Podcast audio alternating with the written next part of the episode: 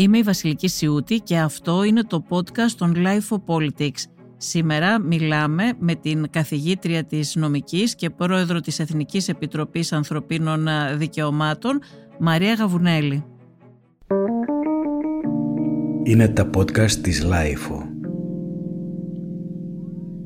Κύριε Γαβουνέλη, είστε πρόεδρος της Εθνικής Επιτροπής Ανθρωπίνων Δικαιωμάτων και ως νομικός έχετε συμμετάσχει σε έρευνες και σε προγράμματα για το προσφυγικό και για τα θέματα της ε, μετανάστευσης ε, και για τις υποχρεώσεις των κρατών ε, κατά το διεθνές και ευρωπαϊκό δίκαιο. Ο ρόλος της Εθνικής Επιτροπής Ανθρωπίνων Δικαιωμάτων είναι, αν καταλαβαίνουμε καλά, η παρακολούθηση της κατάστασης σχετικά με τον σεβασμό των δικαιωμάτων του ανθρώπου και πριν λίγες μέρες παρουσιάσατε τον μηχανισμό καταγραφής άτυπων περιστατικών αναγκαστικών επιστροφών, κάτι που νομίζω ότι συμβαίνει για πρώτη φορά. Έχουμε έναν τέτοιο μηχανισμό καταγραφής και όταν μιλάμε για άτυπα περιστατικά αναγκαστικών επιστροφών είναι αυτό που λέμε pushbacks, έτσι. Σωστά. Θέλετε να μας μιλήσετε λίγο γι' αυτό; Να, από πού να ξεκινήσω και από πού να αρχίσω. Ας ξεκινήσω λοιπόν από τα βασικά. Το βασικό είναι η Εθνική Επιτροπή για τα Δικαιώματα του Ανθρώπου. Η Εθνική Επιτροπή για τα Δικαιώματα του Ανθρώπου είναι ένα όργανο συμβουλευτικό της πολιτείας, είναι μια ανεξάρτητη διοικητική αρχή. Ο ρόλος της ως Εθνικού Θεσμού Ανθρωπίνων Δικαιωμάτων και το λέω αυτό γιατί ε, είναι ο Οργανισμός των Ηνωμένων Εθνών ο οποίος απαιτεί κάθε χώρα να έχει έναν τέτοιο ανεξάρτητο θεσμό ανθρωπίνων δικαιωμάτων.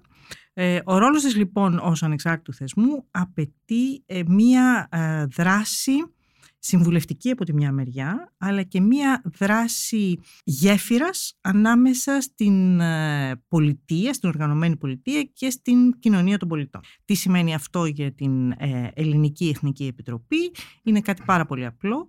Η Εθνική Επιτροπή για τα Δικαιώματα του Ανθρώπου συναποτελείται από ανθρώπους που ορίζονται από 20 διαφορετικούς θεσμούς και διορίζονται από τον Πρωθυπουργό, ο οποίος όμως δεν έχει την δυνατότητα να αλλάξει τα ονόματα. Οι 20 αυτοί θεσμοί είναι οι 10 θεσμοί του κράτους, ε, είναι όλες οι ανεξάρτητες αρχές, ο συνήγορος του πολίτη, ε, το ΕΣΟΥΡΟΥ, το Ραδιοτηλεπτικό Συμβούλιο, η, η ΑΔΑΕ που ακούμε τόσο πράγματα τον τελευταίο καιρό, ε, είναι τα πανεπιστήμια, είναι ο, οι, δικηγορικοί σύλλογοι, ε, είναι όλοι επομένως οι θεσμοί που θα είχαν να εισφέρουν σε θέματα ανθρωπίνων δικαιωμάτων, σχεδόν τίποτα δεν μένει απ' έξω. Από την άλλη πλευρά είναι οι μεγάλες ε, μη κυβερνητικές οργανώσεις, η Διεθνής Αμνηστία, ας πούμε, η Ελληνική Ένωση για τα Δικαιώματα του Ανθρώπου, το Ίδρυμα Μαραγκοπούλου, το Ίδρυμα Τσάτσου, ε, ο Σύνδεσμος για τα Δικαιώματα της Γυναίκας που είναι το πρώτο φεμινιστικό ε, σωματείο της χώρας και γιορτάζει ήδη πάνω από 100 χρόνια ε, και είναι αυτό που με ορίζει εμένα. Είναι η ΓΕΣΕΕ και η ΑΔΔ, είναι η Greenpeace και η WWF, είναι οι σύνδεσμοι της ΛΟΑΤΚΙ κοινότητας, είναι θέλω να σας πω το σύνολο ε, το, το Ελληνικό Συμβούλιο για τους Πρόσφυγες, ε, είναι το σύνολο της, ε, της κοινωνίας των πολιτών. Αυτού του είδους η ομάδα που έχει όλα τα συμφέροντα που μπορεί να φανταστεί κανείς και άρα μεταφέρει διαφορετικές ιδέες, απόψεις, κατευθύνσεις, προοπτικές, λειτουργεί ως μια συνεχής διαβούλευση διότι όταν φτάνει η ώρα να αποφασίσει κάτι η Εθνική Επιτροπή έχει περάσει μέσα από τα πολλά πολλά φίλτρα και τις πολλές πολλές οπτικές και έτσι καταλήγουμε σε κάτι που είναι έργο κοινό. Είναι με άλλα λόγια το σημείο στο οποίο όλοι συμφωνούμε. Ε, είναι ένα είδος ε, δημόσιας διαβούλευσης ε, στον μικρό κόσμο της Εθνικής Επιτροπής χωρίς να πάμε στο, στο, στο ευρύ κοινό μεταφέροντας όμως τις αγωνίες ε, του μεγάλου κοινού. Την ώρα που θα καταλήξει πια σε μια ε, σύσταση η Εθνική Επιτροπή ε, θα απευθυνθεί πλέον στην οργανωμένη πολιτεία.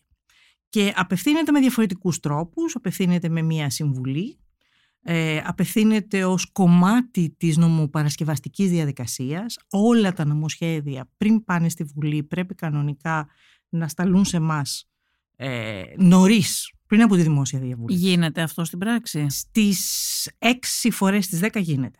Στις δηλαδή, τέσσερις η φορές- κυβέρνηση αυτή όσε φορές νομοθέτησε για κάποιο θέμα που αφορά το μεταναστευτικό σας έστειλε ε, και τα ανθρώπινα Τις δικαιώματα γενικότερα. περισσότερες φορές ναι, όταν δεν το κάνει συνήθως έχει ε, μια πολύ αυστηρή επιστολή από εμάς και βεβαίως επειδή ε, συνήθως είμαστε και στη Βουλή στην ακρόαση φορέων, ε, όποτε δεν μας άκουσε, τα άκουσε. Ε, και επομένως ε, αντιλαμβάνεστε ότι μια έξυπνη πολιτική ηγεσία και στην κατεύθυνση της κυβέρνησης και στην κατεύθυνση της αντιπολίτευσης ε, θα μπορούσε κάλλιστα να μας χρησιμοποιήσει. Να έρθει και να πει «Μα μου το είπε η Εθνική Επιτροπή» ή «Μα τι κάνετε εδώ, αγνοείτε αυτό που σας λέει η Εθνική Επιτροπή». Ξαναλέω, έξι φορές στις δέκα αυτό συμβαίνει. Θέλω να πιστεύω ότι στο, στο μέλλον θα συμβαίνει ακόμα συχνότερα χωρίς να χρειαστεί να το υπενθυμίζω.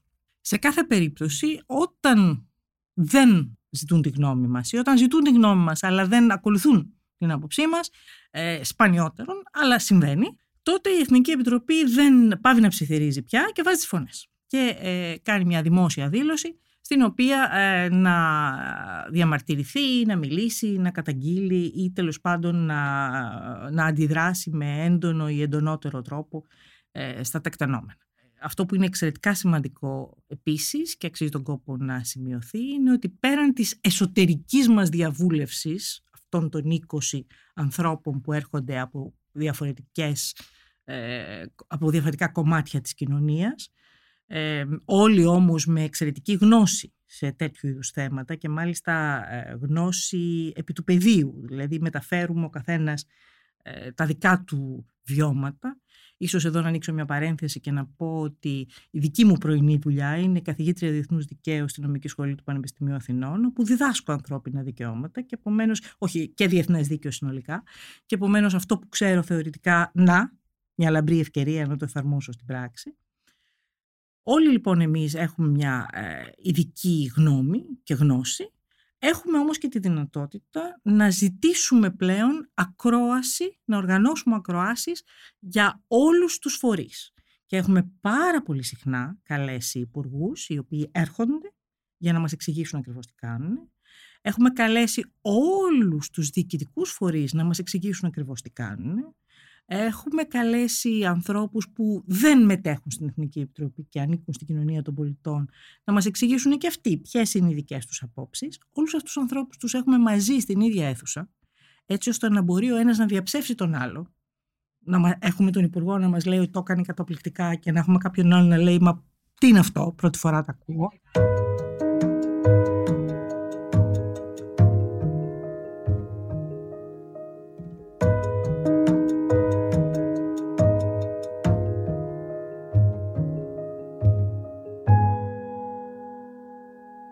Έχετε κάνει κάτι τέτοιο, ας πούμε, το, το τελευταίο διάστημα; Στη διάρκεια της πανδημίας οι συνήθεις ε, συνάξεις της Επιτροπής δεν ήταν πια μια φορά το μήνα, ήταν μια φορά τη βδομάδα.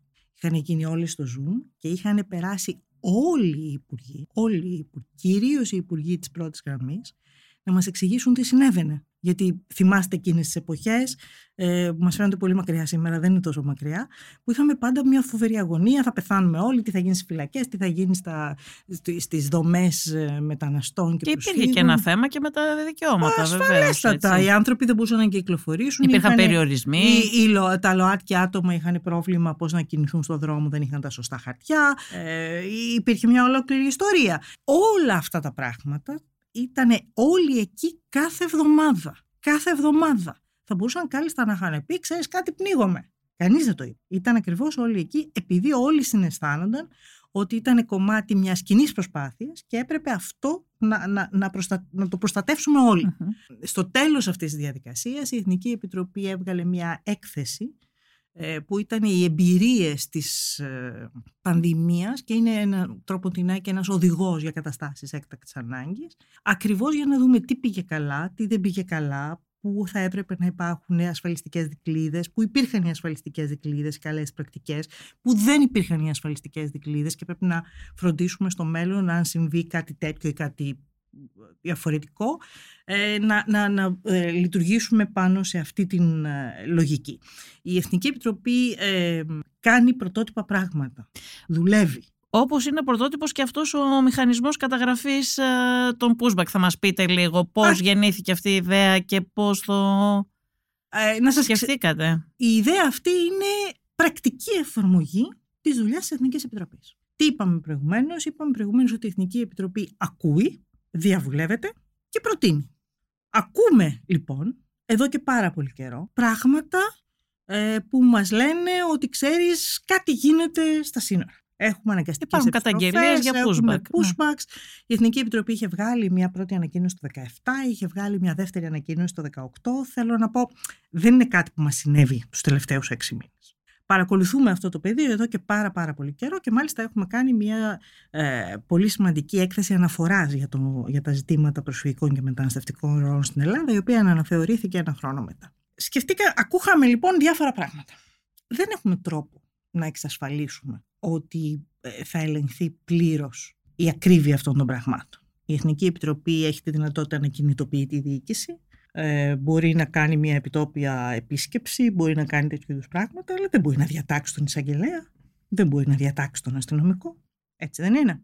Ε, σκεφτήκαμε λοιπόν ότι θα πρέπει να βρούμε έναν τρόπο να καταγράφονται αυτού του είδους οι πληροφορίες, αλλά οι πληροφορίες αυτές να καταγράφονται με τρόπο τέτοιο, ώστε να είναι χρήσιμος ε, για την μετέπειτα δυνατότητα διερεύνησής τους. Ε, τι κάναμε λοιπόν, χρησιμοποιήσαμε κάτι που είχε χρησιμοποιηθεί από το 2011 σε έναν αντίστοιχο μηχανισμό για την καταγραφή περιστατικών ρατσιστικής βίας, τότε που ξεκινούσε η Χρυσή Αυγή και όλα τα συμπαραμαρτούντα. Χρησιμοποίησαμε λοιπόν αυτή την καλή πρακτική, την προσαρμόσαμε στις ανάγκες των μεταναστευτικών ροών και φτιάξαμε στην πραγματικότητα έναν μηχανισμό που έχει μια φόρμα στην οποία καταγράφονται τα στοιχεία αυτά με τρόπο τέτοιο όμως ώστε να πληρούνται οι προϋποθέσεις της ποινικής δικονομίας και άρα να μπορεί να χρησιμοποιηθεί η πληροφορία αυτή από τον εισαγγελέα, από την εισαγγελική αρχή. Ε, τι σημαίνει αυτό στην πράξη; Αυτό σημαίνει ότι δεν καταγράφεται κάτι, μια πληροφορία του στυλ ο Μίτσος της Ρινιός είπε στον Τάκη ότι προχθές το βράδυ στην πίσω αυλή κάτι γινόταν, αλλά καταγράφεται μια πληροφορία επωνύμως, με πλήρη μαρτυρία. Αν υπάρχουν φωτογραφίες... Επωνύμως εννοείται του...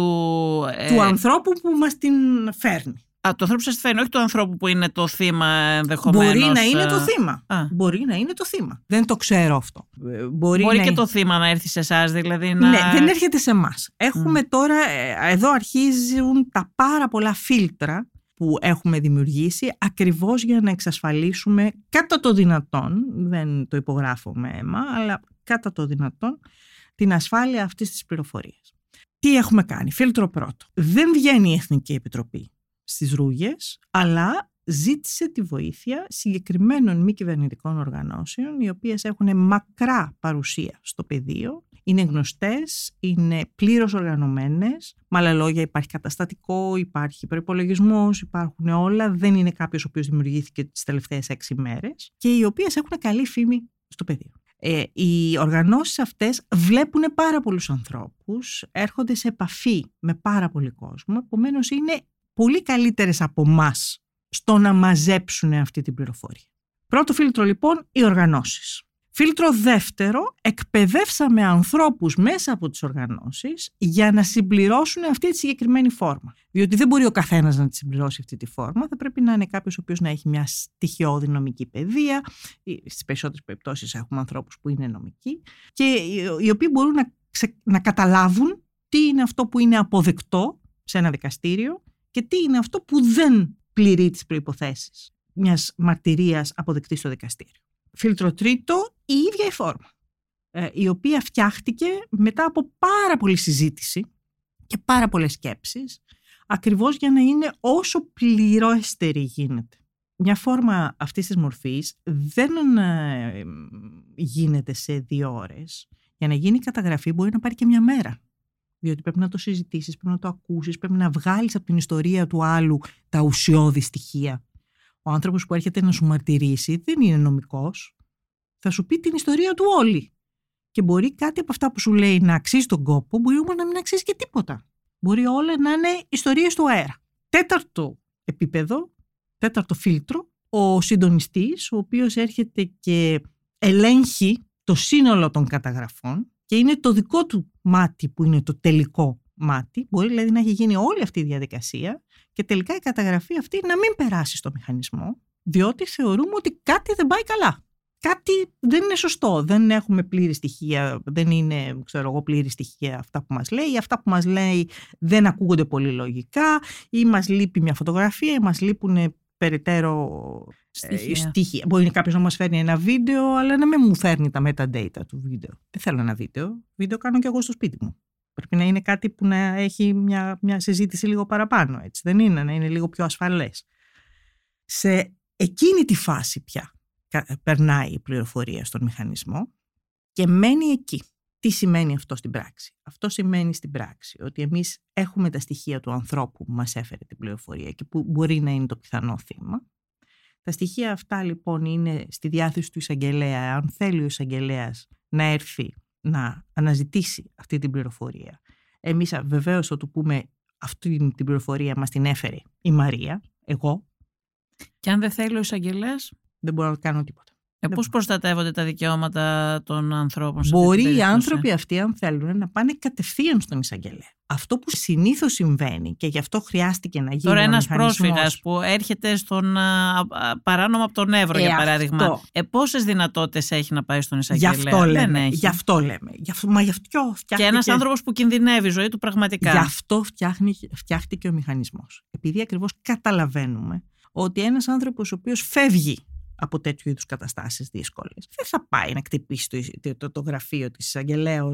Ε, να σας πω ένα παράδειγμα που μου έρχεται τώρα στο μυαλό. Ένα, μια περίπτωση για την οποία έχω κάνει και ρεπορτάζ. Ήταν, ε, δεν θυμάμαι τώρα αν ήταν το 2017 το 2018, δύο δημοσιογράφοι οι οποίοι διώκονταν από το καθεστώς Ερντογάν για ένα εξώφυλλο που είχαν κάνει κάπως ε, χιουμοριστικό για τον σατυρικό κάπως για τον Ερντογάν. Ο ένας κατάφερε και μπήκε και ήρθε στην Ελλάδα. Δύο γνωστοί δημοσιογράφοι γνωστοί στην Τουρκία.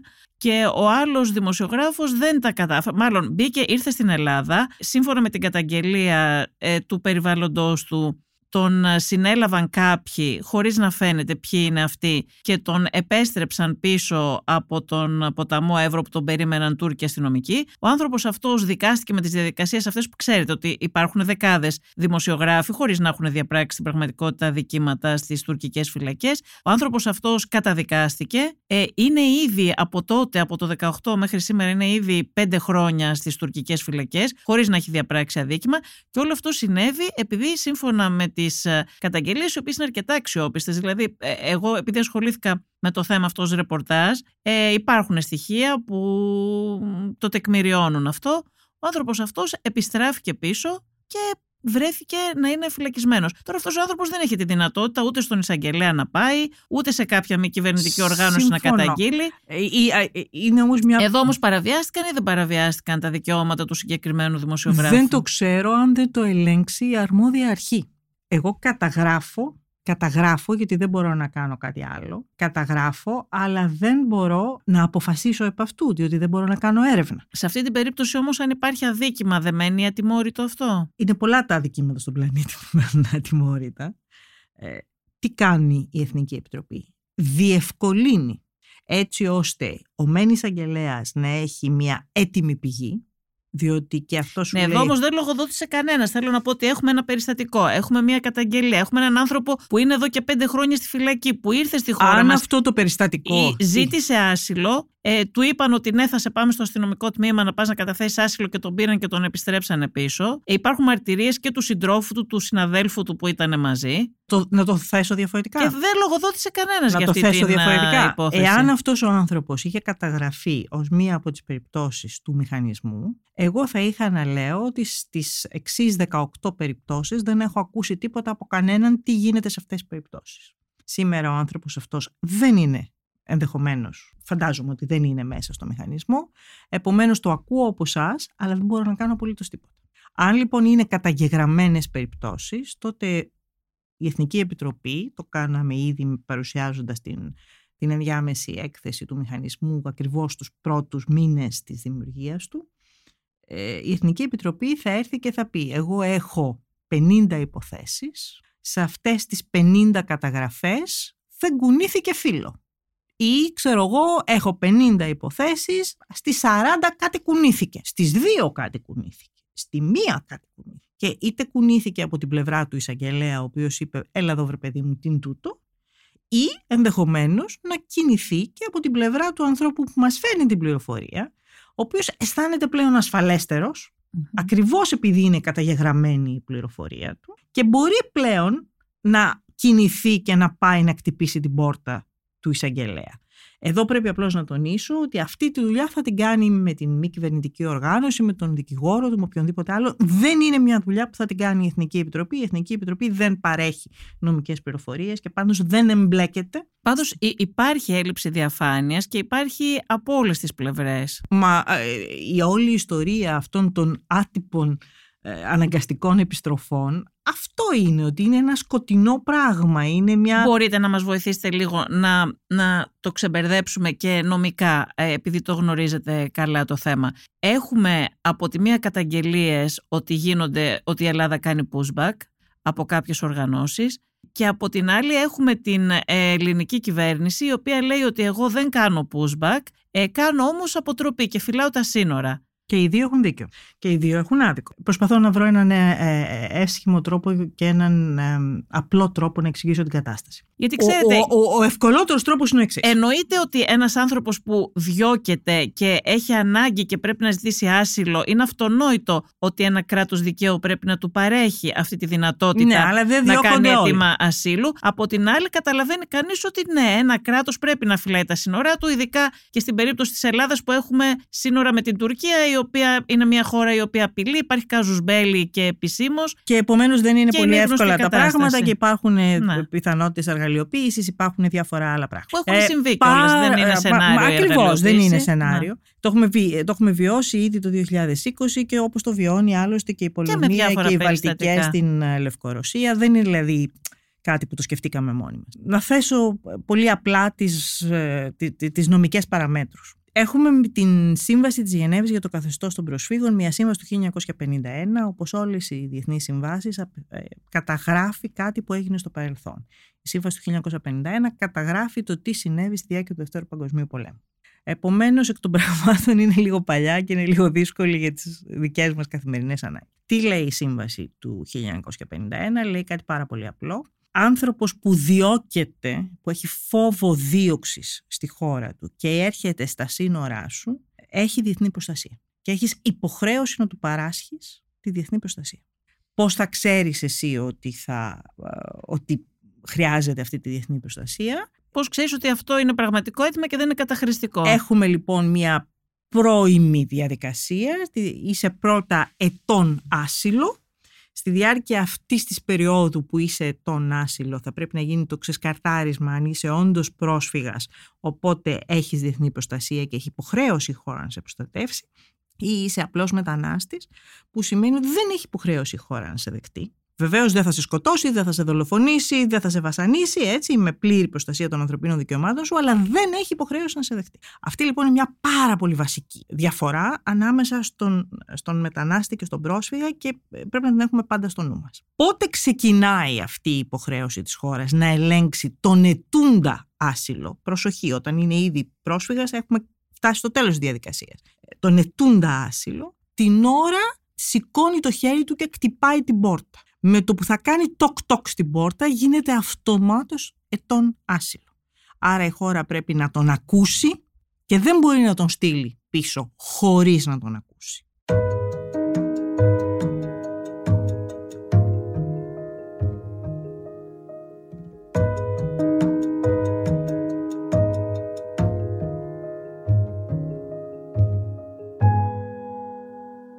Στην περίπτωση του Εύρου το 2020 είχαμε χιλιάδες ανθρώπους που έκαναν τοκ-τοκ στην πόρτα. Έκαναν τοκ-τοκ στην πόρτα ή χύμιξαν όλοι μαζί ανάκατα για άλλους λόγους; Εντάξει, αλλά... Εκεί λοιπόν αποθείς. Το ναι. ίδιο συμβαίνει στο Μαρόκο και την Ισπανία. Αποθείς. Και πρέπει απλώς να οργανώσεις ένα σύστημα όπου ο άλλος να έρθει να σου κτυπήσει επισήμως την πόρτα. Τι συμβαίνει τώρα εδώ; Πολλές χώρες, η Ευρωπαϊκή Ένωση είναι μία από αυτές που ε, ορίζουν κάτι τέτοιο και είναι σαφής η τάση, ήδη συζητάμε στο, στο περασμένο συμβούλιο συζητήθηκε το μεταναστευτικό. Ξέρετε και το 2015, το 15 ήρθαν ε, ένα εκατομμύριο άνθρωποι και παραπάνω και χτύπησαν την πόρτα και είχαμε τη Μόρια μετά και είδατε η Μόρια και την Ιδωμένη που οι συνθήκες εκεί ήταν απάνθρωπες. Δηλαδή οι άνθρωποι ε, αυτοί δεν μπορούσαν να δεν, δεν ζούσαν σε αν θέλει κάποιος να δει τι, συνθήκες, τι σημαίνει η, η, η όλη λογική του περάστε όλοι δεν έχει παρά να ξαναθυμηθεί τη Μόρια και την, και την Ιδωμένη και το Βαλκανικό διάδρομο. Γιατί μιλούσαν όλοι για μια ντροπή, όλος ο κόσμος μιλούσε για μια ντροπή. Απ' την άλλη, ε, κανείς δεν μπορούσε να βοηθήσει αποτελεσματικά ώστε να οργανωθεί Απολύτως. ένα σύστημα ώστε όλοι αυτοί οι άνθρωποι να μπορούσαν αμέσως να φιλοξενηθούν σε αξιοπρεπείς συνθήκες. Και Θέλω να πω ότι ε, και αυτό πώς αντιμετωπίζεται Δεν πάλι; αντιμετωπίζεται, να σας το θέσω και διαφορετικά. Τι είπαμε προηγουμένως, είπαμε ότι ο άνθρωπος ο οποίος χρήζει προστασίας είναι ο πρόσφυγας, αυτός που έχει φόβο ε, δίωξης αν αυτός ο άνθρωπος ανακατευθεί με ένα σωρό άλλους ανθρώπους οι οποίοι θέλουν ενδεχομένως μια καλύτερη ζωή, δεν είναι κακό αυτό. Αλλά πάντως αυτός που θέλει την καλύτερη ζωή δεν προστατεύεται υποχρεωτικά από το διεθνές δίκαιο. Δεν έχει υποχρέωση μια χώρα να τον αφήσει. Ναι, να αλλά είσαι υποχρεωμένος όμως να κάνεις δεκτά τα αιτήματα και εσύ να εξετάσεις. Εφόσον κάνει το αίτημα. Ναι, βεβαίως. Αλλά αν, λοιπόν, αν έρθουν ένα εκατομμύριο άνθρωποι, πώς θα το οργανώσεις. Θα ώστε... τυναχτεί στον αέρα το σύστημα, όπως τυνάχτηκε στη Μόρια, στην Ιδωμένη και παντού. Αυτή είναι η όλη προσπάθεια. Τι γίνεται τώρα; Εκεί όμως πάλι κινδυνεύεις να δικήσεις κάποιους ανθρώπους που πραγματικά Απολύτως. κινδυνεύουν. Γι' αυτό λοιπόν, τι κάνουμε τούτη την ώρα; Πρώτα απ' όλα είναι ευρωπαϊκή πλέον πολιτική, είμαι πεπισμένη από αυτού και δεν είναι απλώς ελληνική πολιτική, είναι ευρωπαϊκή πολιτική. Να προσπαθήσουμε να εμποδίσουμε τους ανθρώπους να χτυπήσουν την πόρτα.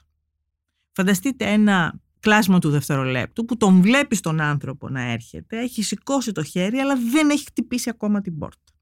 Σε εκείνη τη φάση οι χώρες κάνουν τα πάντα για να μην τον αφήσουν να χτυπήσει την πόρτα. Αυτό είναι νόμιμο. Ναι, αυτό είναι νόμιμο. Καθίστε εσείς να μου πείτε σε ποια ακριβώς φάση έχει χτυπήσει την πόρτα και δεν είναι χτυπήσει. Αλλά μιλώντας νομικά, αυτό είναι νόμιμο. Δηλαδή η αυτό... κυβέρνηση όταν λέει ότι δεν κάνω pushback και κάνω αποτροπή. Κλείνοντας τα σύνορα, ε, χωρίς να αφήσει κάποιον να, να φτάσει κοντά, χωρίς να τον αφήσει να κατέβει ας πούμε με βάρκα Είναι αυτό που νομίζω νησί. ότι το λένε οι οργανώσεις ε, ε, ε, grey pushback, κάπως έτσι. Δεν ξέρω αν είναι λευκό, γκρι, μαύρο, κατάμαυρο, κόκκινο, μπλε, κίτρινο. Είναι όμως μια πολύ δύσκολη ιστορία. Έχει διαφορά δηλαδή αποτροπή από το pushback. Ναι, νομικά έχει. Ε, αν μπορέσετε να μου τη βγάλετε αυτή τη διαφορά και στην πράξη, σκέφτομαι πολύ εύκολα ότι για παράδειγμα στα σύνορα Ισπανίας-Μαρόκου η κυβέρνηση της Ισπανίας έχει ήδη ζητήσει από το Μαρόκο ε, και ε, συμβαίνει ήδη ε, η μαροκινή κυβέρνηση δεν επιτρέπει σε πιθανούς υποψηφίους ετούντες άσυλο να πλησιάσουν τον φράκτη που υπάρχει γύρω από τη Θέουτα και τη Μελίγια. Τους σταματάει γύρω στα 100 χιλιόμετρα πριν. Πώς το κάνουν αυτό; Ε, με δημοκρατικές διαδικασίες, υποθέτει κανείς. Αλλά ε, του σταματάει 100 χιλιόμετρα πριν. Τους ε, λέει ότι έχει κάνει μια σειρά από χώρους, τους οποίους θα πρέπει ο άλλος να καταγραφεί, να κάνει την αίτηση, να, για να τον αφήσουν να προσεγγίσει για να κάνει. Να σας ρωτήσω κάτι. Στην περίπτωση της Τουρκίας, ξέρουμε ότι υπάρχουν άνθρωποι που διώκονται. Εκεί ε, οι άνθρωποι αυτοί δεν έχουν τη δυνατότητα να κάνουν τίποτα παρά μόνο να μπουν παράνομα μέσα στη χώρα και εκεί νομίζω ότι δεν θα έπρεπε κανείς να κάνει ούτε Έμα αποτροπή ναι. ούτε τίποτα Έμα όταν ναι. κινδυνεύει η ζωή του. Ναι. Μα γι' αυτό θέλω... Γι αυτό... Όμως, ε, στις άλλες, αυτό θέλω να σας πω, στις άλλες περιπτώσεις, στις περιπτώσεις των Σύριων, των Αφγανών, που και εκεί μπορεί να κινδυνεύει των ανθρώπων, κάποιων ανθρώπων η ζωή, ε, για, αφού έρχονται από την Τουρκία αυτοί οι άνθρωποι, για ποιο λόγο ε, τα προξενία της Ελλάδας, της Γερμανίας, της Ολλανδίας... Γιατί δεν προβλέπεται. Γιατί αυτό δεν προβλέπεται. θέλω να πω ότι πόσο, ε, πιο, με πιο ασφαλή τρόπο θα μπορούσαν αυτοί οι άνθρωποι και να γίνονται δεκτοί και να έρχονται. Γιατί να μην κάνουν αιτήσεις ασύλου στα προξενία και να υπάρχουν εκεί οι μηχανισμοί και οι άνθρωποι αυτοί με ασφάλεια, χωρίς να αναγκάζονται να πηγαίνουν στους διακινητές, να πληρώνουν, να δίνουν όλο τους το βιός για να δύο και τρεις χιλιάδες που ξέρουμε ότι οι άνθρωποι αυτοί πάρα πολύ είναι φτωχοί και κάνουν ένα, ε, μπορεί να δουλεύουν ένα χρόνο στην Τουρκία για να μαζέψουν αυτά τα χρήματα και τα δίνουν στους διακινητές και βάζοντας σε πολύ μεγάλο κίνδυνο τη ζωή τους κάποιες ε, φορές. Ε, υπάρχουν ακόμα άνθρωποι που πνίγονται. Ενώ μπορούσαν να πάρουν μια πτήση που στοιχίζει 50 ευρώ και να έρθουν στην Ελλάδα ή να πάνε στη Γερμανία ή να πάνε στην Ολλανδία. Για ποιο λόγο δεν το κάνει αυτό η Ευρωπαϊκή Ένωση; Γιατί δεν προβλέπεται στις διεθνείς συμβάσεις και φαίνεται ότι τα κράτη δεν επιθυμούν να κάνουν κάτι τέτοιο. Έγινε μια τέτοια προσπάθεια. Έγινε μια προσπάθεια... Δεν θα αρκούσε μια απόφαση των χωρών της Ευρωπαϊκής Ένωσης να πούν ότι μπορεί, μπορούν οι πρόσφυγες αρκεί, να αλλά έρχονται στα πρέπει... προξενία που είναι στην Ναι, Τουρκία, Ναι. αφού βρίσκονται που βρίσκονται στην Τουρκία. Ζουν εκεί. Οι περισσότεροι ζουν αρκετούς μήνες μέχρι και χρόνια. Ε, βλέπετε εσείς ε, στην Σουηδική Προεδρία που είναι τώρα, στην ε, ε, Ισπανική Προεδρία που θα ακολουθήσει, στην Ουγγρική Προεδρία που θα ακολουθήσει μια τέτοιου είδους διάθεση; Διότι αυτά πρέπει Όχι, να... δεν το έχουμε δει. ε, το αντίθετο επομέ- βλέπουμε. επομένως, Βλέπουμε ότι δεν το θέλουν οι επομένως, χώρες. Το δοκιμάσαμε, το δοκίμασαν πρόσφυγες. Άνθρωποι οι οποίοι έφυγαν από τη Συρία, πήγανε στο Λίβανο και πήγανε στο, στο, στο προξενείο του Βελγίου και έκαναν αίτηση. Και είπανε, καλοί μου άνθρωποι, εμείς θέλουμε να έρθουμε στο Βέλγιο. Γιατί, γιατί είχαν οικογένεια, ξέρω εγώ, γιατί είχαν Ναι. φίλους και γνωστούς. Και η απάντηση του προξενείου ήταν η σύμβαση της Γενέβης του 51 λέει στα σύνορα. Σύνορα δεν είναι το προξενείο, γεια σας. Η υπόθεση πήγε στο Ευρωπαϊκό Δικαστήριο Ανθρωπίνων Δικαιωμάτων στο Στρασβούργο. Το δικαστήριο είπε, σωστά τα είπε, σύνορα. Ε, πήγε επίσης και στο Δικαστήριο της Ευρωπαϊκής Ένωσης στο Λουξεμβούργο. Το δικαστήριο είπε, σωστά τα είπε, σύνορα. Επομένως, ε, είναι σαφές ότι ε, έτσι όπως είναι το Διεθνές Δίκαιο σήμερα ε, και με την ερμηνεία που του δώσανε δύο πολύ σημαντικά δικαστήρια, η έννοια του συνόρου είναι η φυσική έννοια του συνόρου, που σημαίνει ότι ελάτε κόσμο να πληρώνετε διακινητές και να πνίγεστε στα ποτάμια και στα, και στα, Είναι και στα νερά. τρομερή υποκρισία και στοιχίζει Ε, ζωέ. Εγώ είμαι απολύτως μαζί σας. Ε, Εγώ δείτε, θεω- δείτε κιόλα, οι περισσότεροι άνθρωποι που έρχονται εδώ πέρα και ζητάνε άσυλο, οι περισσότεροι δεν θέλουν καν να μείνουν στην Ελλάδα. Και ξέρετε ότι η χώρα αυτή τη στιγμή έχει και ανάγκη. Και από... Έχει ανάγκη από τους μετανάστες. Υπάρχουν πάρα πολλές στις αγροτικές εργασίες, στις τουριστικές που θέλουν ε, Είναι ο λόγος εργαζόμενους. και- Δεν μένουν όμως εδώ, δεν θέλουν να μείνουν εδώ και έχει μια λογική γιατί εδώ η μισθή είναι πιο μικρή, γιατί εδώ τα επιδόματα είναι πιο μικρά και οι περισσότεροι θέλουν να πάνε στη Γερμανία. Η οποία επίσης Γερμανία πρόσφατα ο, ο Όλαφ Σόλτς σε μια ε, συζήτηση που είχε στο κοινοβούλιο το γερμανικό πριν από τη Σύνοδο Κορυφής που συζητήθηκε το θέμα το μεταναστευτικό, είπε ανοιχτά ότι εμείς ναι, χρειαζόμαστε τους μετανάστες αυτούς που μπορούμε να τους χρησιμοποιήσουμε για την οικονομία μας, για την ανάπτυξη και χρειαζόμαστε κόσμο κτλ. κτλ. Τους αφήνουν λοιπόν να έρθουν ως ετούντες άσυλο με αυτόν τον τρόπο, να έρχονται από την Ελλάδα, να έρχονται παράνομα, να πνίγονται κάποιοι από αυτούς, να κινδυνεύει η ζωή τους, να περνάνε με τα παράνομα στη Γερμανία, που όχι μόνο ρισκάρουν τη ζωή τους, αλλά πληρώνουν και ένα σωρό χρήματα, ενώ το παραδέχονται, παραδέχονται ανοιχτά ότι θέλουν να τους χρησιμοποιήσουν αυτούς τους ανθρώπους ως μετανάστε. Ως μετανάστες τους βλέπουν. Για ποιο λόγο λοιπόν αναρωτιέται κανείς, εφόσον και εκείνοι τους θέλουν να τους χρησιμοποιήσουν ως μετανάστες. Και οι άνθρωποι αυτοί, αυτός είναι ο προορισμός τους, αυ- εκεί θέλουν να πάνε οι περισσότεροι στη Γερμανία, γιατί να γίνεται με αυτόν τον τρόπο και να Διότι- πνίγονται οι άνθρωποι στη θάλασσα; Διότι η ευρωπαϊκή πολιτική ασύλου πρέπει να συμφωνηθεί από όλα τα κράτη-μέλη. Επομένως, ναι, η Ελλάδα, η Ιταλία, η Ισπανία φωνάζουν και λένε ότι βρε παιδάκι μου δεν θέλουν να έρθουν σε εμάς. φροντίστε τι θα κάνετε να μοιραστεί το βάρος. Οι υπόλοιποι όμως σου λένε όχι, κράτα τους εκεί, δεν υπάρχει κανένας λόγος να μοιραστώ το βάρος. Δεύτερον, δεν υπάρχει και σημαντικότατον για μένα, σημαντικότατον. Δεν υπάρχει νόμιμος προ- τρόπος να έρθει ένας άνθρωπος αυτή τη στιγμή στην Ευρωπαϊκή Ένωση. Είναι παρανοϊκό το γεγονός ότι δεν υπάρχει νόμιμος τρόπος. Ναι, είναι παρανοϊκό. Είναι απόλυτος παρανοϊκό. Υπήρχε ένα σύστημα μιας γαλάζιας κάρτας, που ήταν κάτι αντίστοιχο με την πράσινη κάρτα των Ηνωμένων Πολιτειών. Τρελή αποτυχία. Τρελή όμως αποτυχία. Ε, δεν δούλεψε ποτέ ουσιαστικά και κάπου εκεί πλανάται στο χάος. Ε, υπάρχει μία συζήτηση αυτή τη στιγμή, ξεκινάει μία συζήτηση και το ε, Υπουργείο Μετανάστευσης έχει ήδη κάνει τις πρώτες συμφωνίες με την Αίγυπτο και τον Μπαγκλαντές για να δούμε μήπως μπορούμε να έρθουν άνθρωποι στην Ελλάδα, στην περίπτωση του Μπαγκλαντές στην πραγματικότητα να ομαλοποιήσουμε την παρουσία ανθρώπων που είναι ήδη ε, στην Ελλάδα και οι οποίοι θα εργάζονται, θα πληρώνονται κανονικά, δεν θα έχουμε αυτή την τραγική κατάσταση της μανολάδας. Θα παίρνουν υπάρχουν τα, πολλές τα, τα, μανολάδες. ακριβώς, θα παίρνουν τα ένσημά τους.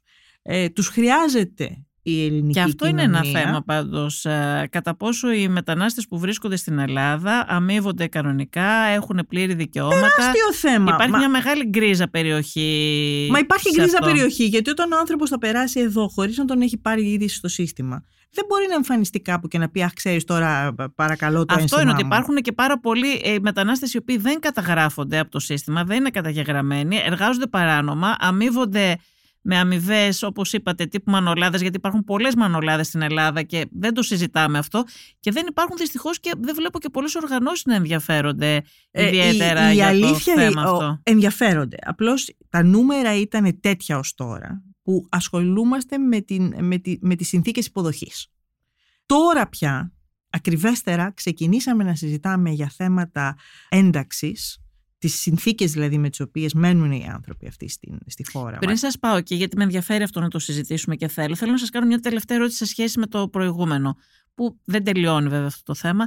Ε, είδαμε πριν από κάποιο καιρό τον Ταγί Περντογάν να πηγαίνει στο βήμα του ΟΗΕ, ενώ για το πώς κάποιος εργαλειοποιεί το μεταναστευτικό προσφυγικό και πώς το χρησιμοποιεί και έτσι καταχρηστικά. Ε, να πηγαίνει στο βήμα του ΟΗΕ και να παρουσιάζει διάφορες φωτογραφίες, κατήγγειλε την Ελλάδα ότι πνίγει πρόσφυγες και παρουσίαζε φωτογραφίες, ε, περιπτώσεις οι οποίες ανεξακρίβωτες, ατεκμηρίωτες, αλλά αυτός βγαίνει και καταγγέλει τη χώρα ε, ο καθένας διεθνώς. Ναι, είναι μια καταγγελία. Θέλω να πω ότι αυτό το πράγμα δεν ξέρει κανείς τι από αυτά τα στοιχεία, τι ισχύει, τι δεν ισχύει, τι είναι. Μα ένας από τους λόγους.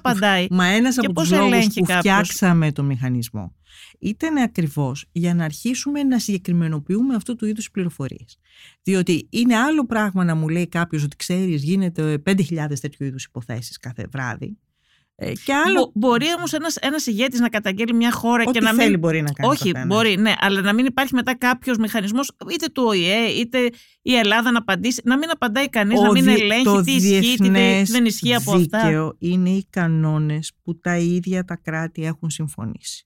Αν τα κράτη δεν έχουν συμφωνήσει να κάνουν κάτι, δεν υπάρχει κανένας που μπορεί να τους υποχρεώσει να το Αυτές κάνουν. οι καταγγελίες, λέει, το Ερντογάν, τις έκανε στον ΟΗΕ και πέσανε έτσι στον Ναι, γιατί δεν υπάρχει, τύπο, δεν υπάρχει μηχανισμός για να τις ελέγξει. Και η δική μας η δουλειά εδώ ήταν ακριβώς να πούμε ότι δεν μπορεί να έρχεται ο καθένας να λέει ό,τι θέλει. Σας φτιάξαμε ένα μηχανισμό, φτιάχνουμε ένα μηχανισμό. Δηλαδή, καταλαβαίνετε τι θέλω να πω. Θέλω να πω ότι είτε αυτά ισχύουν και θα πρέπει κάποιος να λογοδοτήσει από την Ελλάδα, έτσι, Αυτό... Είτε δεν ισχύουν και θα πρέπει να δει ο κόσμος ότι οι καταγγελίες του Ερντογάν είναι καταχρηστικές. Τι καλύτερο λοιπόν από το να φτιαχτεί ένας μηχανισμός στον οποίο καταγράφονται αυτές οι πληροφορίες, έτσι ώστε την επόμενη φορά που θα συμβεί κάτι τέτοιο, διότι είναι κομμάτι του, του, του, του πολιτικού παιχνιδιού και τέλος πάντων υπερβαίνει κατ' εμέτα εσκαμμένα, αλλά ε, δεν, ε, ο καθένας τέλος πάντων είναι υπεύθυνος για τις απόψεις του και δεν ξέρω αν ε, η ίδια τάση θα εξακολουθήσει στην Τουρκία και μετά τους σεισμούς, κλείνω την παρένθεση. Το θέμα πάντως είναι ότι ε, είναι άλλο πράγμα να λέει ο ένας τους πνίγεται και ο άλλος να λέει δεν τους πνίγω και είναι τελείως διαφορετικό πράγμα να μπορεί να απαντήσει ξέρεις κάτι, εγώ έχω ένα μηχανισμό στη χώρα μου που καταγράφει, οι καταγραφές είναι τόσες, δεν είναι 5.000, είναι 50 είναι τάξη μεγέθους αυτή, έτσι δεν είναι; Μια πολύ σημαντική τάξη μεγέθους. Ή αύριο μεθαύριο θα είναι 500 ή ξέρω εγώ, δεν ξέρω πότε θα φτάσουν 5.000 και αν φτάσουν. Και από αυτές έχουν ερευνηθεί αυτές ή δεν έχουν ερευνηθεί εκείνες ή πάντως είναι στη διάθεσή σου για έρευνα οι ακόλουθες. Είναι λοιπόν ανάμεσα στο, στο, στο μου πες σούπα κάτι βρήκα να σου πω και στο να ο μηχανισμός, να το εργαλείο. Να τα στοιχεία. Να τα στοιχεία και πάρτα και προχώρησέ τα, υπάρχει μια τεράστια διαφορά. Και αυτός είναι ο ρόλος της Εθνικής Επιτροπής. Αυτός είναι ο ρόλος του Εθνικού Θεσμού Ανθρωπίνων Εσείς Δικαιωμάτων. έχετε κάνει ήδη μια πρώτη έκθεση, έτσι δεν είναι; Έχετε ήδη είναι να παρουσιάσετε. η ενδιάμεση κάποια. έκθεση. Ε, Ο μηχανισμός... Θέλετε να μας πείτε τι έχει βρει ο μηχανισμός. Ο μηχανισμός αυτός, τι έχει αυτός, καταγράψει. ο μηχανισμός αυτός άρχισε να λειτουργεί επισήμως πριν από 7-8 περίπου μήνες. Ε, είχαμε ε, πολύ συνειδητά αποφασίσει τότε ότι δεν θα βγούμε να ανακοινώσουμε την ύπαρξη του μηχανισμού χωρίς να έχουμε στοιχεία. Διότι θα κουνούσαν όλοι το κεφάλι και θα λένε ναι καλά, οκ. Okay. Και τι είναι αυτό. Αποφασίσαμε λοιπόν ότι θα ξεκινήσουμε πιλωτικά να δουλεύει ο μηχανισμός. Να δούμε, πηγαίνει, δεν πηγαίνει, καταγράφει, δεν καταγράφει, έχουμε ροή πληροφορίας. Δεν ξέραμε όταν ξεκινούσαμε αν θα έχουμε 5.000 τη μέρα ή μία τη μέρα ή μία το μήνα ή καμία. Στους μήνες αυτούς λοιπόν είδαμε ότι οι καταγραφές άρχισαν να έρχονται και βεβαίως όσο περισσότερο ακουγόταν ότι υπάρχει αυτός ο μηχανισμός ήταν και μεγαλύτερη η ροή και περιμένουμε και μεγαλύτερη ροή στο μέλλον. Ελέγξαμε όλα μας τα συστήματα, ελέγχουμε συνεχώς όλα μας τα συστήματα για να βεβαιωθούμε ότι δεν υπάρχει κάτι που ε, μπάζει νερά.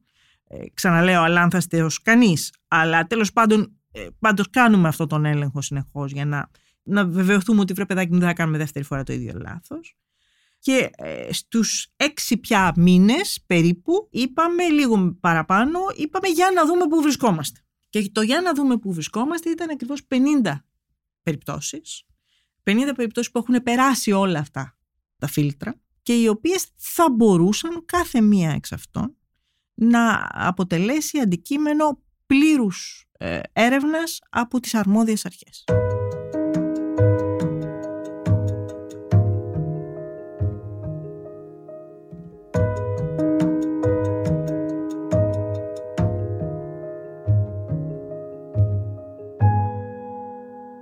Αυτές οι καταγγελίες που έχετε καταγράψει για 50 pushback. 50 είναι, περιστατικά. 50 περιστατικά. Είναι στη θάλασσα ή στον Εύρο; Είναι και στον Εύρο, είναι και στη θάλασσα. Τα γραφήματα που έχουμε στην έκθεσή μας, την οποία μπορεί κανείς να τη βρει στην ιστοσελίδα της Εθνικής Επιτροπής, ε, nchr.gr, ε, Εθνική Επιτροπή για τα Δικαιώματα του Ανθρώπου.gr, θα μπορεί εύκολα να το βρει κανείς και μπορεί να διαβάσει εκεί την έκθεση. Ε, είναι και από τα νησιά, είναι και από τον Εύρο περιλαμβάνουν ανθρώπους που χτύπησαν την πόρτα και ανθρώπους που δεν πρόλαβαν να χτυπήσουν την πόρτα. Είναι διαφορετικές δηλαδή ιστορίες.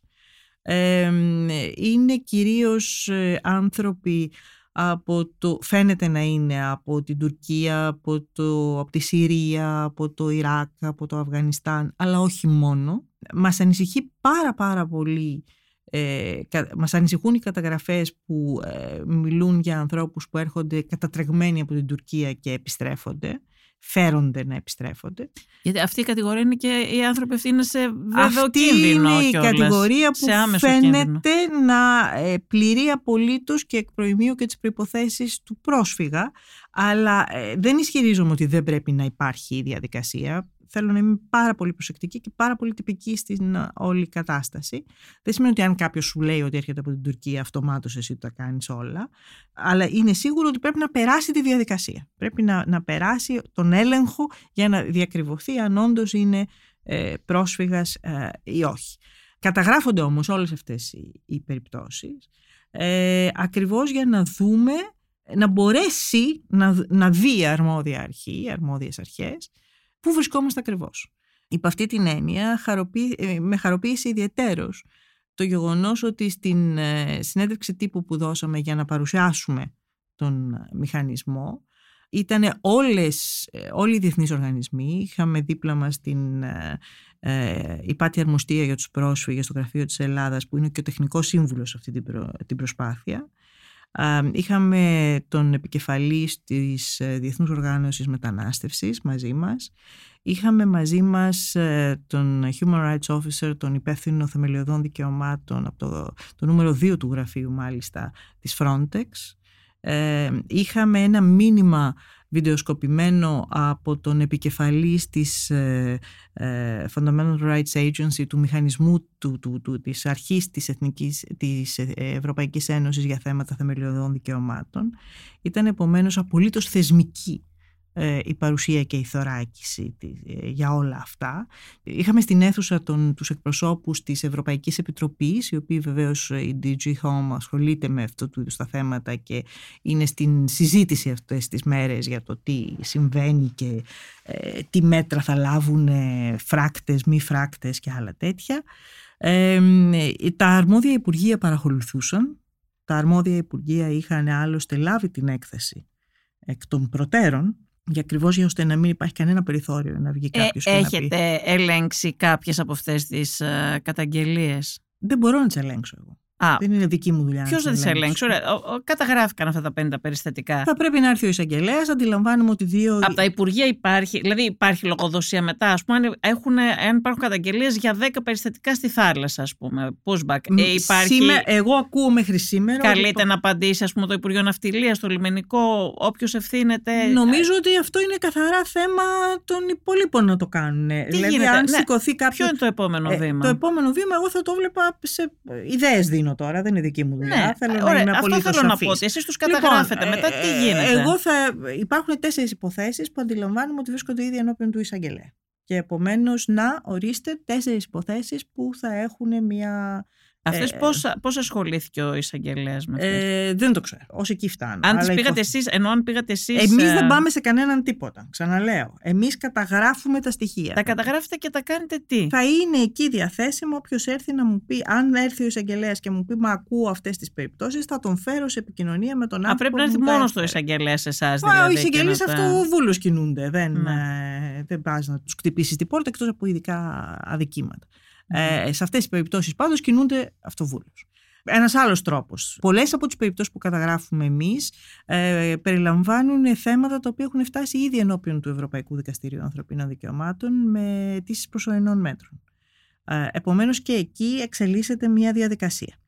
Θα μπορούσα πολύ εύκολα να φανταστώ έναν βουλευτή στη Βουλή ο οποίος θα σηκωθεί και θα πει εδώ διαβάζω ότι υπάρχουν τόσες περιπτώσεις στα νησιά ε, λιμενικό Ότι θα μπορούσε εννοείται να πάρει τα στοιχεία αυτά ε, για και να, κοινοβουλευτικό και έλεγχο. να κάποιος ρωτήσει βουλευτής. λοιπόν, να Ναι. ρωτήσει τον Υπουργό Εμπορικής Ναυτιλίας ή να ρωτήσει τι στην ευχή του Θεού γίνεται. Μμ. Θα μπορούσε το ίδιο θέμα ε, να το αντιμετωπίσει ο Fundamental Rights Officer, ο, ο υπεύθυνος ανθρωπίνων δικαιωμάτων του Υπουργείου Μετανάστευσης, ε, ο οποίος ε, εξε- μόλις προ- πριν από κάποιους μήνες, εβδομάδες ούτε καν μήνες, ε, έχει επιλεγεί. Θα μπορούσε λοιπόν κάλλιστα να πει πώς μπορώ να επικοινωνήσω με τους καταγγέλλοντες. Ή και ευρωπαϊκοί θεσμοί. Ε, Έτσι. η Frontex ήδη μας έχει πει ότι αν ε, σε οποιαδήποτε από αυτές τις πληροφορίες φέρεται να εμπλέκεται άνθρωπος της Frontex, η παράκλησή τους είναι να, να τους στείλουμε πάρα αυτά την πληροφορία για να κινήσουν τις δικές τους ε, εσωτερικές διαδικασίες και μην έχετε καμία αμφιβολία θα το κάνουν. Αλλά ξαναλέω, εμείς καταγράφουμε, η Εθνική Επιτροπή δεν είναι αστυνομία, δεν είναι εισαγγελέας, δεν είναι λιμενικό, δεν είναι ε, αρχή του κράτους η οποία έχει λόγο και έργο Δεν είναι ε, διοικητική σε αρχή. αυτό το- Ναι. είναι διοικητική Α, είναι αρχή, διοικητική. δεν είναι αστυνομική αρχή. Δεν είναι law enforcement agency. Ε, είναι μια συμβουλευτική ε, δημόσια ε, ανεξάρτητη αρχή η οποία δείχνει το δρόμο και αφήνει τους άλλους να το κάνουν. Η λογική άλλωστε που έλεγα προηγουμένως ότι είμαστε 20 άνθρωποι από διαφορετικούς θεσμούς, αυτή είναι. Ε, φανταστείτε ένα όργανο επιτελικό και τα επιχειρησιακά στοιχεία είναι ακριβώς, το συναποτελούν από κάτω. Μμμ. Δεν ε, ε, συμβαίνει κάτι κακό στη διοίκηση, μα αυτός που θα το ελέγξει είναι ο συνήγορος του πολίτη. Ο συνήγορος του πολίτη είναι μέλος της Εθνικής Επιτροπής. Μμμ. Έχω λοιπόν την κατεύθυνση στο επίπεδο της Εθνικής Επιτροπής και ποιος θα πάει να κάνει τη δουλειά επιτόπου. Η ανεξάρτητη αρχή, ο συνήγορος, το πανεπιστήμιο, Μμμ. ε, ο δικαιωρικός σύλλογος, ο καθένας χωριστά. Ε, δεν τα κάνουμε όλοι όλα, δεν είναι όλα τα σφάζουμε, όλα τα μαχαιρώνουμε. Η δουλειά της Εθνικής Επιτροπής είναι ακριβώς να, να, να, να γεφυρώνει τους, τους διαφορετικούς αυτούς κόσμους και αυτό κάναμε και εδώ. Δημιουργήσαμε ένα Κατανοητό, μηχανισμό. ναι.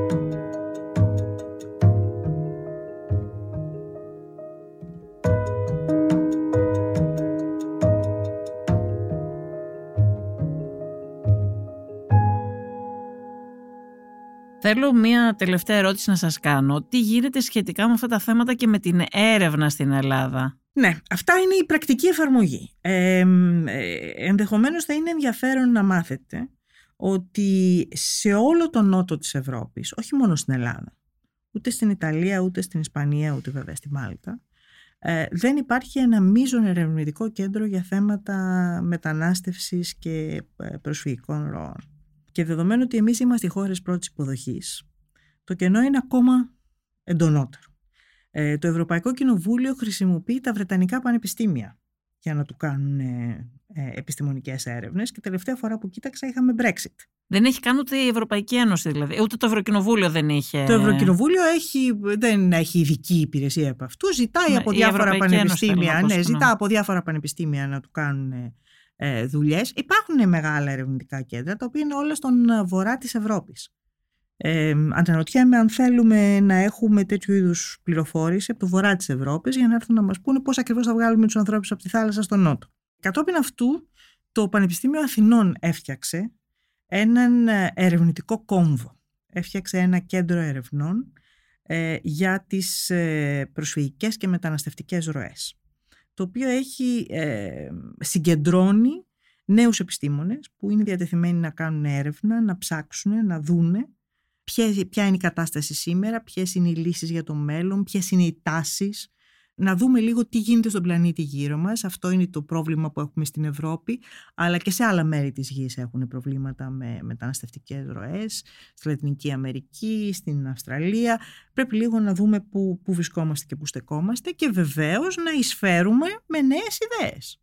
Έτσι δεν είναι; Δύο λοιπόν είναι αυτά τα, τα, τα χαρακτηριστικά αυτού. Έχει, έχουν υπάρξει και κάποια αποτελέσματα, υπάρχουν Ξεκινάμε, κάποια... ε, ξεκι... είμαστε στη φάση αυτή που στείλουμε ε, το, το, το, σύστημα, ε, το κέντρο, το RM, το, το λέμε Refugee and Migration Studies Hub, κόμβος ερευνητικός. Ο κόμβος λοιπόν φτιάχτηκε πριν από ένα χρόνο, επομένως θα ήταν πολύ δύσκολο να έχουμε ήδη τα πρώτα αποτελέσματα. Ε, έχει δύο στοιχεία πολύ ενδιαφέροντα. Το πρώτο είναι ότι δεν είναι φτιαγμένο από τη νομική ας πούμε, ή μόνο μία σχολή. Είναι μια κοινή προσπάθεια της νομικής, των πολιτικών επιστημών, των ΜΜΕ, της Σχολής για Επικοινωνίας και του Τμήματος Επικοινωνίας και, του, και της Ιατρικής, η οποία εισφέρει την πρώτη ε, υποδοχή. Ε, επομένως έχουμε νέους ανθρώπους οι οποίοι έρχονται με διαφορετικές οπτικές γωνίες να αντιμετωπίσουν το, το, το φαινόμενο των ε, μεταναστευτικών ε, και προσφυγικών ροών. Και άρα να το δούνε ολιστικά, να έχουμε τη δυνατότητα να έχουμε και όλο το υπόλοιπο πανεπιστήμιο γύρω μας, τους οικονομολόγους ας πούμε, τους εκπαιδευτικούς. Έχετε κάποιον στόχο άμεσο; Ο, ο στόχος μας ο άμεσος είναι να αρχίσουμε να παράγουμε ε, κείμενα ε, ερευνητικά. Ε, η δουλειά γίνεται, τα πρώτα κείμενα σιγά σιγά αναπτύσσονται. Για παράδειγμα, η ειδική εισηγήτρια του ΟΗΕ για θέματα ε, πολιτιστικών δικαιωμάτων ζήτησε τις γνώμες ε, ορισμένων ανθρώπων ε, για, σε, μια, σε μια τρόπο την δημόσια διαβούλευση για να δει πώς θα αντιμετωπίσει, να φτιάξει μια έκθεση για θέματα πολιτιστικών δικαιωμάτων σε σχέση με τη μεταναστευση Και βεβαίως το πρώτο πράγμα που κάναμε ήταν να εισφέρουμε σε αυτή τη διαδικασία. Έχετε κάποια σχέση και με τις σπουδές γύρω από το προσφυγικό με το του προγράμματος του Harvard που Ήταν το δεύτερο σημείο του που είναι το χαρακτηριστικό. Το ένα λοιπόν είναι ότι είναι μια ε, κοινή προσπάθεια όλου του τεσσάρων σχολών του Πανεπιστημίου και ευρύτερα. Το δεύτερο είναι και μία από τις πρώτες μας ε, δραστηριότητες ήταν να φτιάξουμε ένα ε, θερινό σχολείο ε, σε συνεργασία με το Πανεπιστήμιο του Χάρβαρτ. Το κάναμε ήδη πέρσι για πρώτη χρονιά, ήδη δεχόμαστε αιτήσει ε, για την δεύτερη χρονιά, όσοι με ακούτε εκεί έξω είναι η ώρα να κάνετε αίτηση. Είναι ένα πρόγραμμα το οποίο Σε αυτό κρατάει... συμμετέχουν Έλληνες ή ξένοι; Από όλο τον κόσμο. Ε, είναι για είναι, είναι τρεις εβδομάδες. Ε, είναι για προπτυχιακούς, είναι για μεταπτυχιακούς; Είναι κυρίως για μεταπτυχιακούς. Πέρσι όμως είχαμε και ορισμένα παιδιά προπτυχιακά που είχαν ένα ιδιαίτερο ενδιαφέρον. Ε, είναι διδακτορικοί ερευνητές, είναι άνθρωποι στην αρχή της καριέρας τους. Ξένοι; Ε, είναι 30 άτομα συνολικά, 15 τους επιλέγει το Harvard, 15 τους επιλέγουμε εμείς. Στην περσινή τάξη ήταν τρία Ελληνόπουλα. Όλοι οι υπόλοιποι έρχονταν από όλον τον υπόλοιπο πλανήτη. Ε, είναι μια εβδομάδα στην Αθήνα, μια εβδομάδα στο Ναύπλιο γιατί το Harvard έχει εκεί την, τη βάση τους στην Ελλάδα και είναι και ένας τρόπος να ρίξουν μια ματιά και στις Μικίνες και στην Ολυμπία τέλος πάντων να δουν και κάτι παραπάνω. Και η τελευταία εβδομάδα είναι στη Λέσβο όπου έχουν την ευκαιρία τα παιδιά και να δουν την πρώτη εικόνα να δούνε τι σημαίνει, να πάνε να, στο, στο Μαυροβούνι ας πούμε να δούνε τι σημαίνει ένας καταβλισμός γιατί πάνε και στο σκιστό αλλά άλλο στο σκιστό και άλλο το Μαυροβούνι δίπλα στη θάλασσα. Έχουν τη δυνατότητα να κάνουν ε, μία προσωμείωση υποδοχής την οποία οργανώνει η ιατρική και που είναι πραγματικά δεν έχω λόγια να την περιγράψω πόσο δυνατή είναι ως αίσθηση όπου έρχεται το λιμενικό και φέρνει εκείνη την ώρα καραβιές στους ανθρώπους. Και έρχεται όντως το λιμενικό, είναι μια άσκηση για το λιμενικό. Περιμένει το ασθενοφόρο, πρέπει εκείνη την ώρα να γίνει ο, ο, ο πρώτος επιμερισμός ποιος ζει, ποιος πεθαίνει. Ποιος ακούτε, ανθρώπους, φροντίδα. ακούτε ανθρώπους που βγαίνουν τυλιγμένοι σε αυτές ναι. τις κουβέρτες με το, τις μεταλλικές και που φωνάζει άλλη my baby, my baby. Και πραγματικά ενώ ξέρεις ότι είναι προσωμείωση, ενώ ξέρεις ότι στην πραγματικότητα είναι μια ψεύτικη ιστορία, είναι αδύνατο να μην αισθάνεσαι μια γροθιά στο στομάχι. Πραγματικά είναι εξαιρετικά δυνατό ε, και είναι ο, ο λόγος για τον οποίο και τα και οι φοιτητές μας ε, πραγματικά ε, το βιώνουν πολύ έντονα, τόσο που χρειάζεται μετά να κάνουμε μια ολόκληρη debriefing ιστορία, γιατί πρέπει να το βγάλουν από μέσα τους, δηλαδή μην τους αρρωστήσουμε όλους. Αλλά εκεί καταλαβαίνεις ότι η συζήτηση και η πραγματικότητα έχουν παρασάγκες. Και εκεί καταλαβαίνεις ότι κοίτα παιδιά, εντάξει όλα αυτά που λέμε, αλλά ξέρεις αυτή εδώ φωνάζει για το μωρό της. Ε, σας διαβεβαιώ η κουβέντα σταματά. Η κουβέντα σταματά. Είναι πάρα πολύ δυνατό. Σας ευχαριστώ πάρα πολύ κύριε Γαβουνέλη. Σας ευχαριστώ πολύ. Δικές μου ευχαριστίες. Ακούσατε τη Βασιλική Σιούτη και το Life of Politics. Σήμερα συνομιλήσαμε με την καθηγήτρια της Νομικής Σχολής του Πανεπιστημίου Αθηνών, Μαρία Γαβουνέλη. Στην παραγωγή και την επιμέλεια ήταν η Μερόπη Κοκκίνη και στην ηχοληψία ο Φέδωνας Κθενάς. Αν θέλετε να ακούτε τη σειρά podcast Life of Politics της Life, μπορείτε να μας ακολουθήσετε στο Spotify, στα Apple Podcast και στα Google Podcast. Είναι τα podcast της Life.